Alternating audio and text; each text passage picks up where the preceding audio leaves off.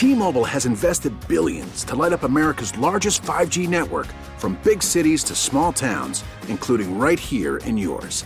And great coverage is just the beginning. Right now, families and small businesses can save up to 20% versus AT&T and Verizon when they switch. Visit your local T-Mobile store today.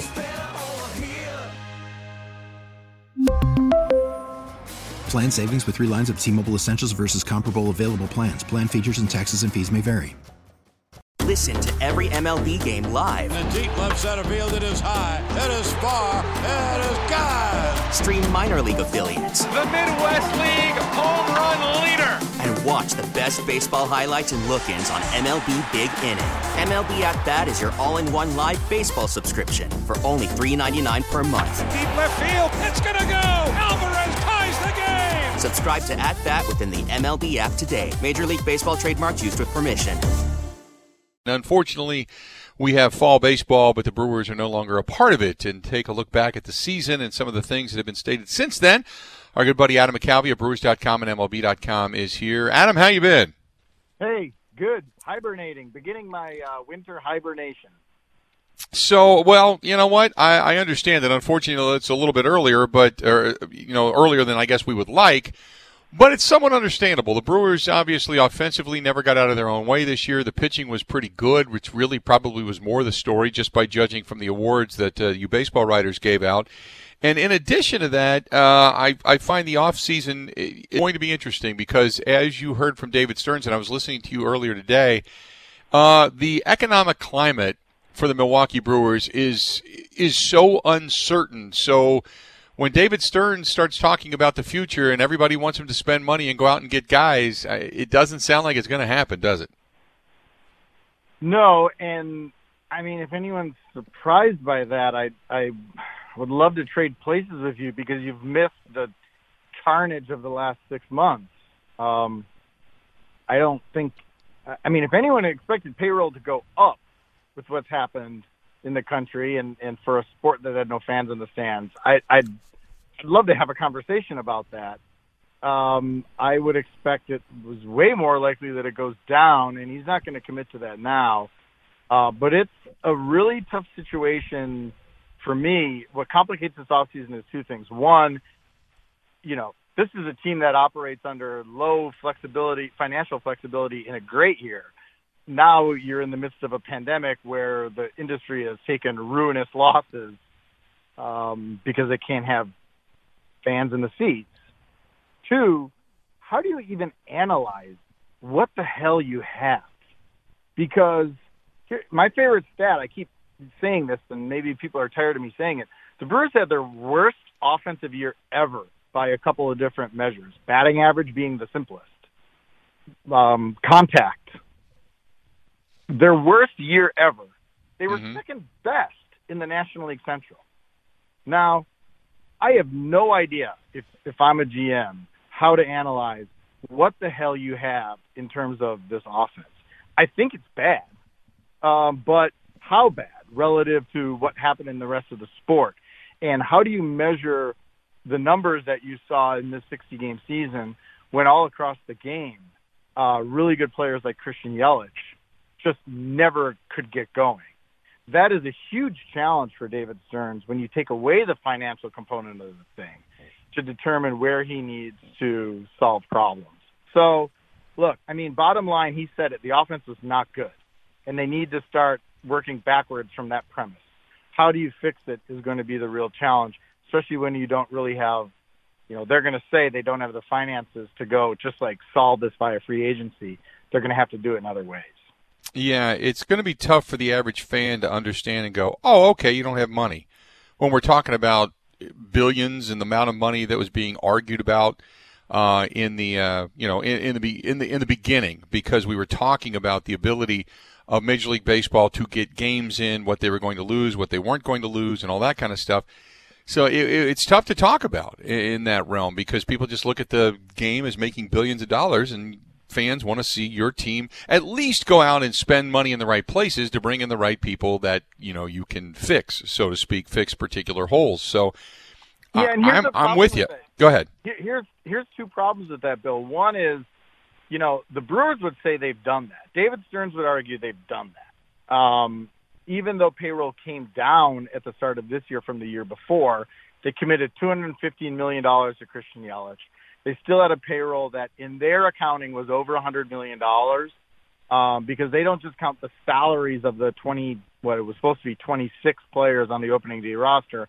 There's more that goes into their payroll, a lot more that goes into their payroll accounting. So they would say they have spent. Now, the fans would say they haven't because they see other teams spending more, and they see an owner who's a billionaire.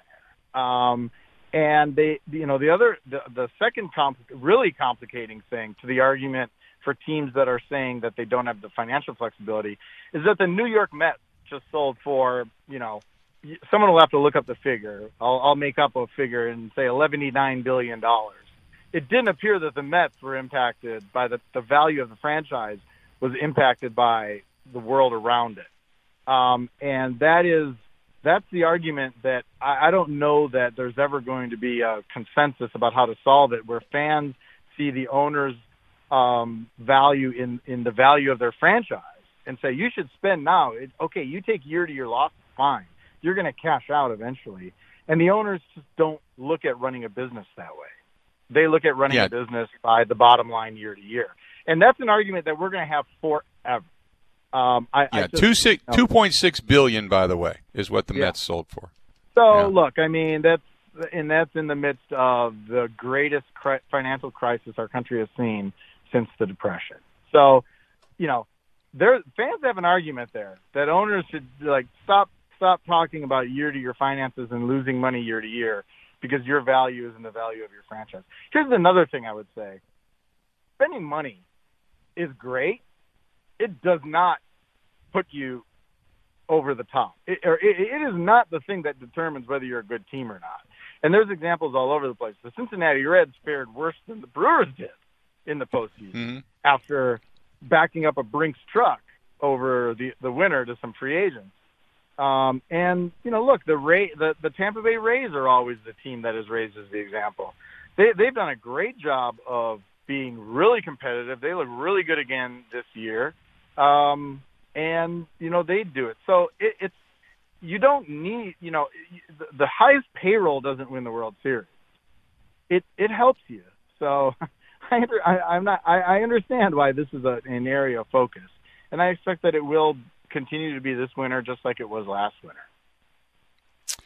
It is. Um, it's tough when you look though, and you see that one of the best teams in all the sport is the LA Dodgers, who are spending an absolute butt ton of money. You know what I mean? Yeah, but look again, the Dodgers are a really tricky example too because they're if they win the World Series finally, eh, they're not going to have bought that World Series. They of the playoff teams um, that made it to the Division Series round, they by far have the most homegrown players. So they've also done a great job of developing their own players, but then they've kept them. And that's been the thing I know that long has, you know, Brewers fans will say that's the story of their team is they've they've not been totally bereft of good homegrown players, but how many of them have stayed? And that right. that is a, that that has been a problem for this franchise since the early 90s when the economics all changed and, and started working against this team. Um, so look, but but I think you know the Dodgers are you can you can kind of argue that the Dodgers are an example of you can get there if you you know draft develop really good players yourselves, and that's that's a big part of what the Dodgers have done. Anyway, that's the one thing about the Dodgers; they hardly have anybody that's really. I mean, they got four or five players coming up that are going to be free agents, but nobody of of epic proportion that is is going to make that's going to diminish that club. You know what I mean? Yeah, they've got a good core. I mean, they're a, they're a powerhouse team. Um, and look, the, nobody would argue that that the Brewers were the better team in that postseason matchup. The Dodgers were far and away, all around the diamond, the better baseball team. I guess I just would say it it was, you know, peak baseball that each of those games turned on you know kind of a little thing and the margin mm-hmm. in those the individual games showed you the peril of those best of three series um the brewers if they could have got a hit which was you know a, a, a big challenge for them all year but one hit changes the course of either game Um, you know, game one turns on Brent Suter not being able to find the strike zone, which is I don't know if anyone could predict that. And then game two changes on that error. Uh, and the Dodgers being a really good baseball team, they they you know capitalized and they took advantage mm-hmm. of that opportunity. But I mean, those were not ten to nothing games. They were right there for the Brewers, and I you know it showed sort of you know again just baseball is. Look, David Stearns said this in his season closing press conference. He he kind of articulated as cleanly as po- as possible and as ever their philosophy of this thing. Put yourself in the postseason as many times as possible. Give yourself as many bites at the apple as possible. And one of those times, if you do it enough, is going to be that really special time where the pieces all fall into place. Now, I don't know if that's good enough for Brewers fans who just want a juggernaut that's going to steamroll to the World Series. That would be probably more fun. Definitely be less agonizing. But the way that the Brewers see that their challenge in the, the structure, the way the game is, that's how they view it and that's what they're trying to do is get to the postseason as many get to the postseason more years than not, and one of those years could be that really special season where everything falls into place. And they almost did it a couple of seasons ago. Got to a game seven against a, another really really good Dodgers team, and the Brewers were solid that year. And it, look, Jeremy Jeffress was awesome all year. It, you know, I'm not pinning it on one guy, but you know, you look for turning points in these things A couple of turning points involving a really good reliever on the mound and the Dodgers getting a huge home run, big hit. Um, that's that's where it turns. And if the Brewers reach the World Series, maybe it's a different conversation we're having right now. I don't know, but but yeah. I, I'm just I'm I'm just saying like I, I think it was it's been interesting to hear David Stearns articulate that a little bit. Um, like that's the way he thinks about building these teams. Get yourself to the postseason and give yourself a shot. So this team, and real quick, because I know we're running late, but this team, and I said it today, it's not in rebuild. They're not going to strip it down, but they're going to retool it in many different ways, yeah. and it may be small, short term, catch lightning in a bottle contracts. And the other thing is, you know, because of the just constraints and what any team can do in a single off season, you're going to have to rely on some players who were really bad this year you're going to have to think, and I don't know if Omar Narvaez is that guy, but he jumps to my mind as like the prime candidate. You need to determine whether your analysis of what this guy was as an offensive player when you made that trade is right or whether what he was in the 60 game season is who he is. And mm-hmm. I don't know how they're going to come down on that one, but there's going to be examples where they go into next season with guys who are really disappointing this year. Adrian Houser is another guy that comes to mind on the pitching side. Um, you're not going to be able to wipe the slate clean except for the players who did well in 2020 and then fill in, you know, with, with better players at every other position. You're going to have to pick and choose your spots where you think you can make impact. And look, there's lots of possibilities. First base, again. Third base, again. Um, maybe catcher. We'll see. Um, you know, what are you going to do at shortstop? Is Orlando Arcia now the guy there? And, and does that make Urias a, a potential for third base? there's some moving pieces. Um, but I guess my point is that they're going to make some decisions that tick people off a little bit and make it look like they're just sticking with mediocrity. But what they're doing in, in those cases probably is sticking with the analysis that led them to acquire those players in the first place and not make snap decisions based on this 60 game sample in which we saw all across the sport weird things happen and they were almost always bad for the hitters. Yep.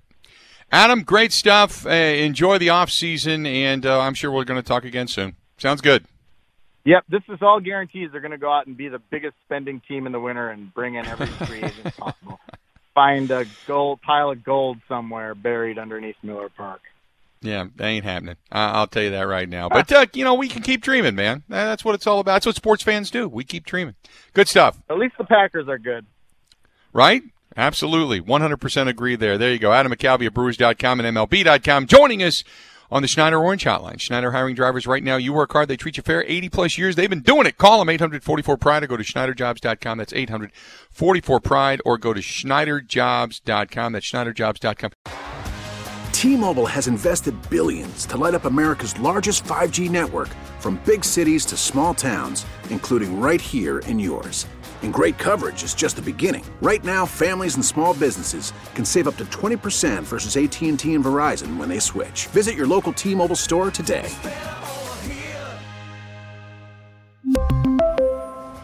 Plan savings with 3 lines of T-Mobile Essentials versus comparable available plans. Plan features and taxes and fees may vary.